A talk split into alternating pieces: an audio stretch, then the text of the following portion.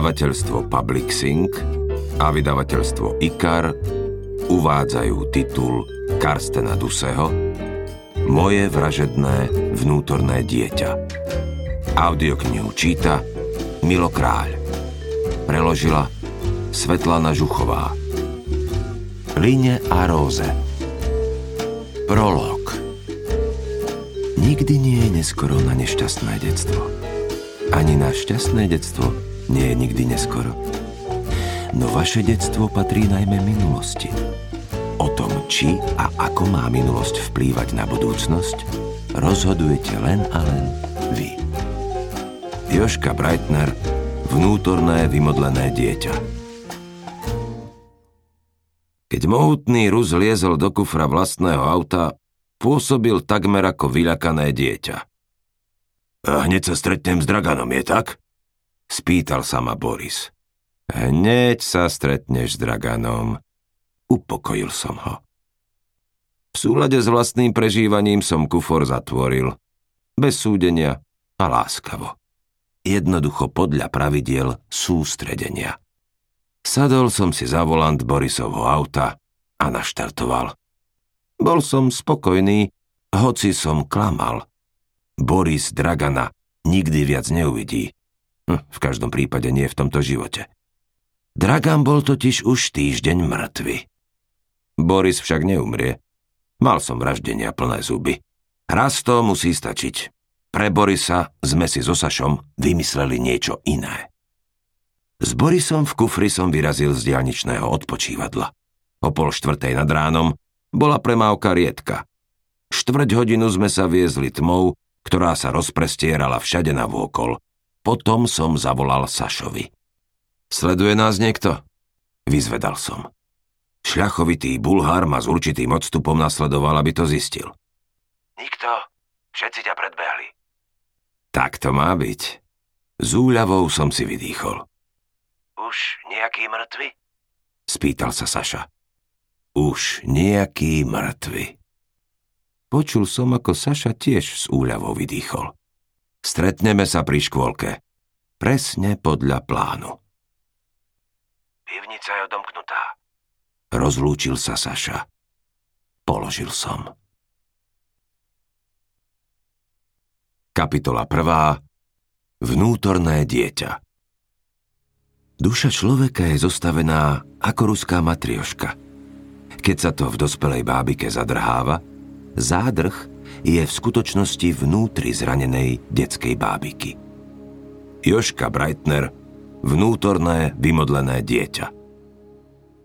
V mojom detstve sa celkom zjavne nepodarili dve veci. Môj otec a moja mama. Tak som sa to aspoň dozvedel 40 rokov potom, ako sa moje detstvo skončilo, keď som sa na naliehanie manželky prvýkrát zapodieval svojim vnútorným dieťaťom.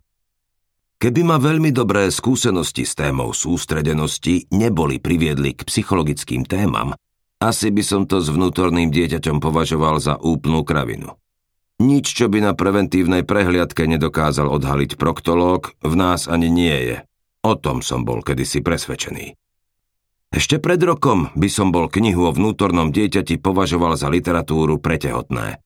Za jednu z tých kníh, ktoré síce sprostredkujú mužovi množstvo informácií o biologických pochodoch vnútri partnerky, no ako vysvetlenie jeho vlastného duševného života sú celkom bezcenné. Dnes už viem, že psychologická teória o vnútornom dieťati ani v najmenšom nesúvisí s predpôrodnou prípravou. Súvisí s úplne opačnou stranou maternice, a to u oboch pohlaví. Podľa učenia o vnútornom dieťati sme z duševného hľadiska zostavení ako ruské matriošky. Keď sa to v našej dospelej bábike zadrháva, zádrh je v skutočnosti vnútri zranenej detskej bábiky. To nie my bránime vlastnému šťastiu. Prekážkou je naše vnútorné dieťa. So všetkými detskými zraneniami je našou súčasťou. Keď chceme zádrh odstrániť, musíme vnútorné dieťa vyliečiť. Ukázalo sa, že práca s vnútorným dieťaťom je pre mňa tým najlepším spôsobom, ako čeliť príčinám problémov, ktorých dôsledky som deň čo deň zmierňoval pomocou sústredenosti. Keď som bol malý, neestvovala ešte syry, ani Alexa. Tým ľuďom, ktorí doma zapínali a vypínali svetlo, obsluhovali stereo a aj na tú najjednoduchšiu otázku poskytli nesprávnu odpoveď, sa hovorilo mama a oco. Práve oni teda nesú zodpovednosť za všetko, čo sa v mojom detstve zbabralo.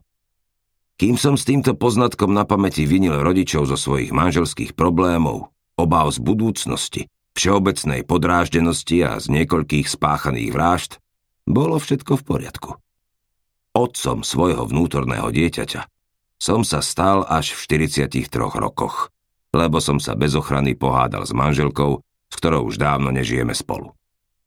Katarína odjak živa dokázala riešiť problémy veľmi efektívne. Zodpovednosť za ich riešenie niesol vždy ten, bez ktorého by tieto problémy neboli vznikli. Za ochranu pred hádkami som v našom gukoncu sa chýliacom manželstve niesol teda zodpovednosť ja. A presne to som počas našej poslednej spoločnej letnej dovolenky zanedbal.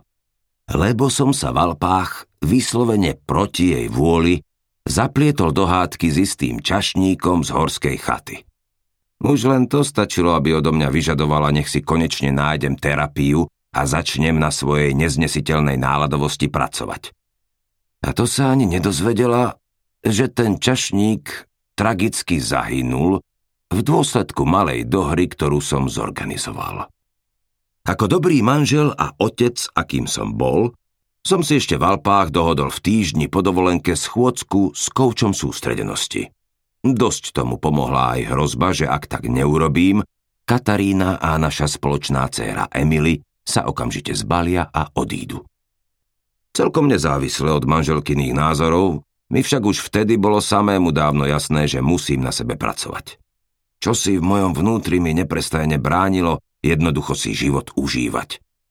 Keby boli starosti riekou, povedal by som, že vďaka sústredenosti sa hladina v mojom duševnom súde síce príliš nevlní, no hrozilo, že súd každú chvíľu pretečie. A niekedy, keď sa k tomu pridala ďalšia zbytočná starosť, z neho trošku dokonca vyšpľachlo. A to som potom vybuchol pre veci, ktoré ostatní ľudia považovali za drobnosti. Doteraz to boli samé malichernosti. V noci som v parku hádzal kocky ľadu po hlučných bezďákoch. Ako právnik som klientom, ktorí mi išli na nervy, na schvál radil zle. Zajadcovi v pivnici som len tak priniesol jedlo s dvojhodinovým meškaním. Všetko to boli veci, ktoré by za rovnakých okolností urobil každý, kto má zničené nervy. Dovtedy, kým ho pritom nechytia. Keď som však nechal čašníka z horskej chaty zrútiť sa do priepasti, bolo to predsa len niečo iné. Nechcel som, aby sa to takto vyhrotilo.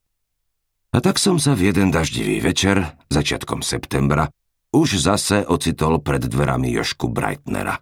Týždeň po dovolenke. Necelý polorok po mojom poslednom kurze sústredenia.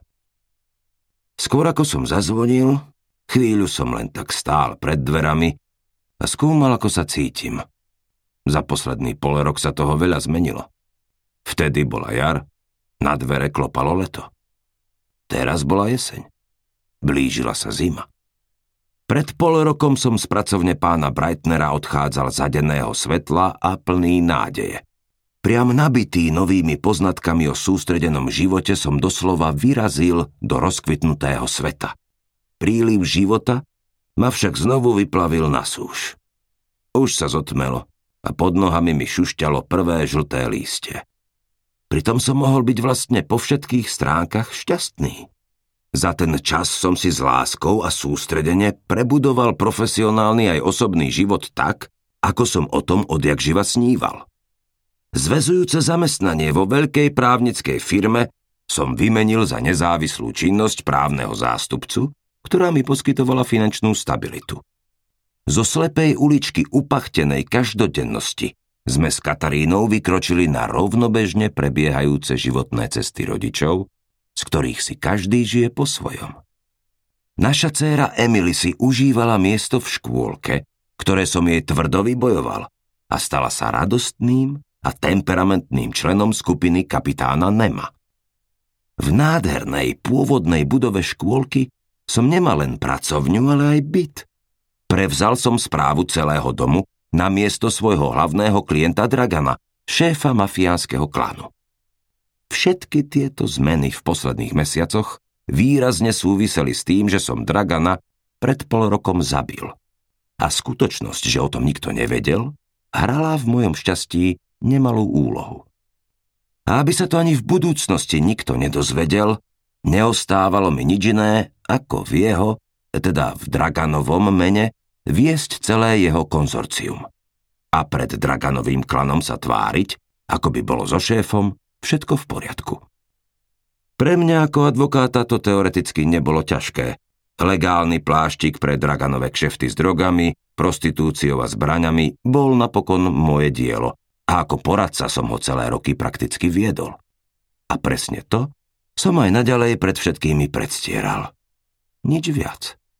Lenže jediný prešľap, neuvážený omyl, jediný kritický pohľad a celá táto prácne skonštruovaná lož by sa zrútila ako domček z kariet.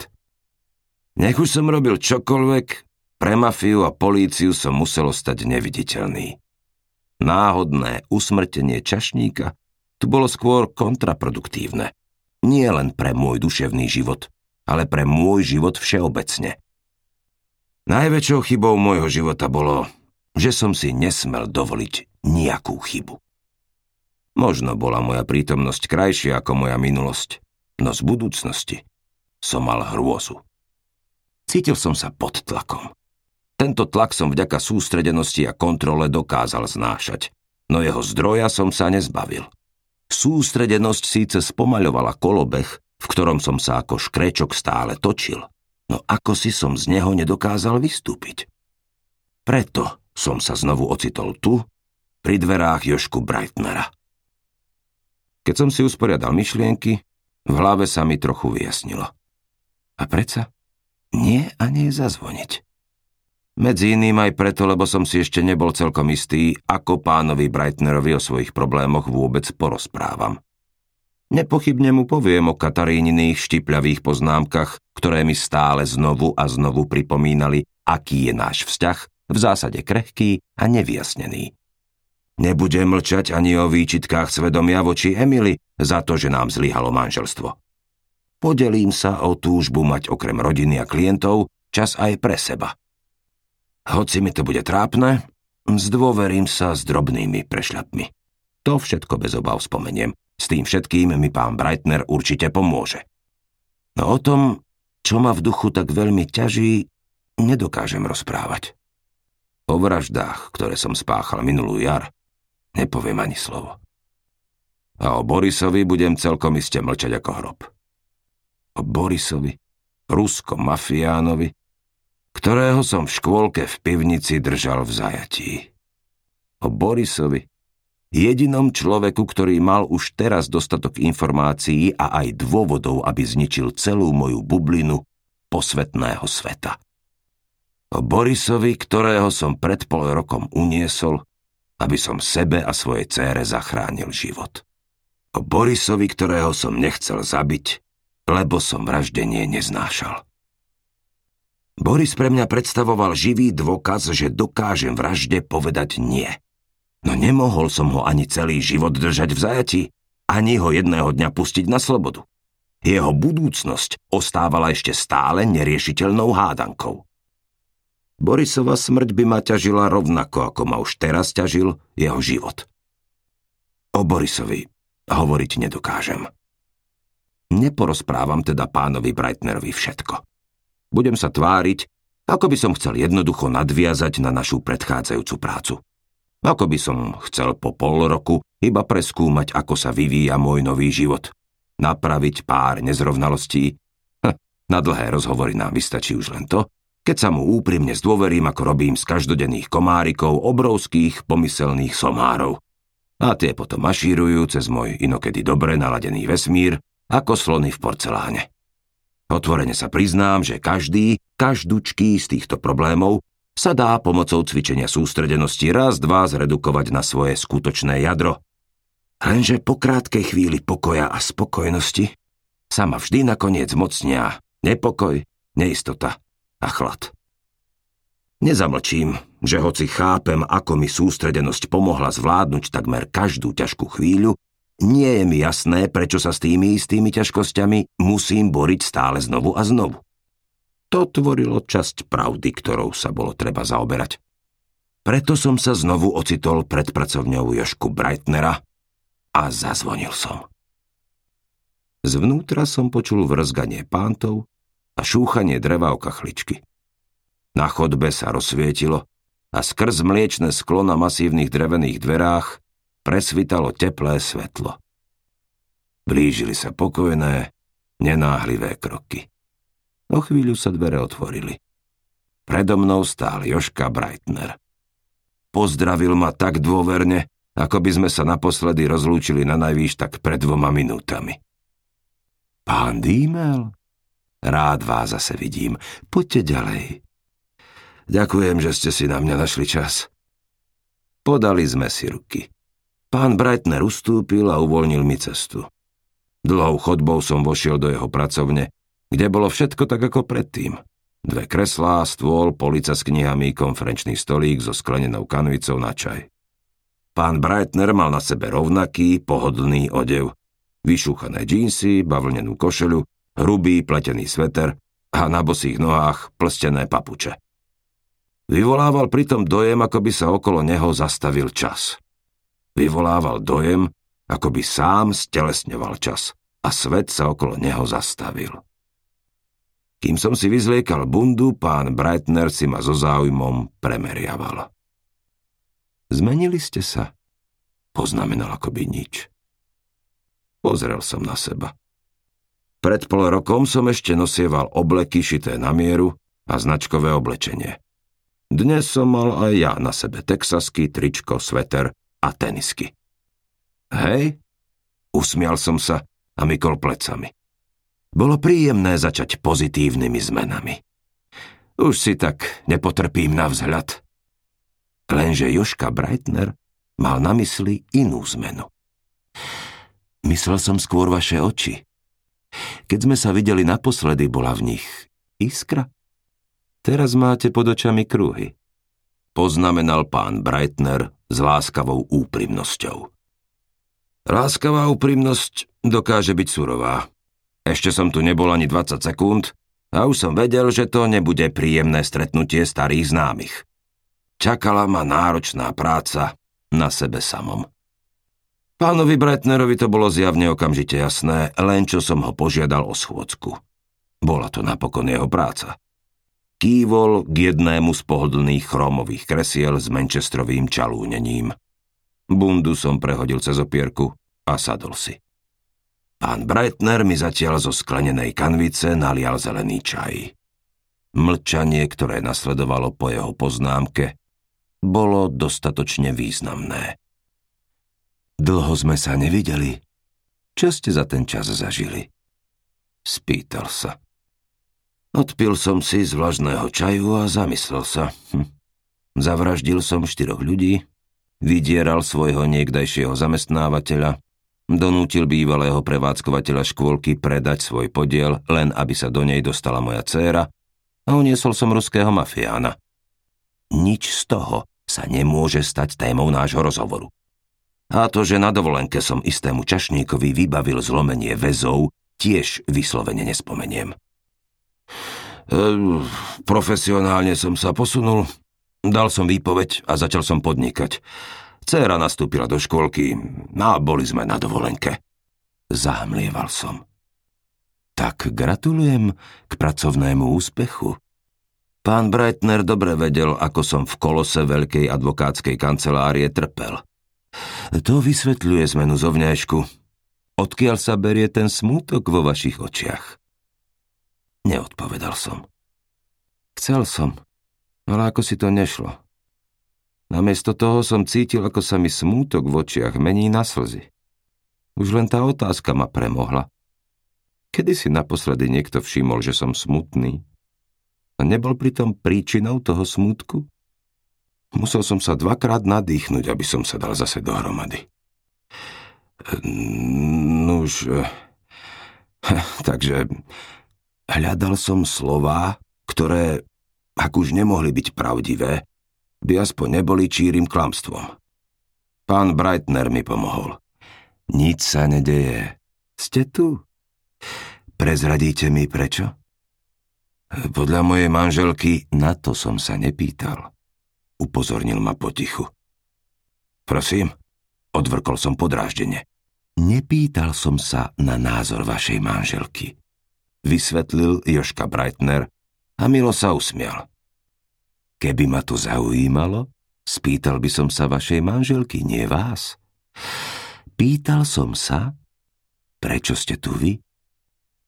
Som tu, lebo rozhodol som sa nebojovať. Nie s pánom Breitnerom, ale so sebou. Nebol som úspešný súkromný advokát, ktorý vyriešil všetky svoje problémy a teraz potreboval ďalšiu lekciu sústredenosti.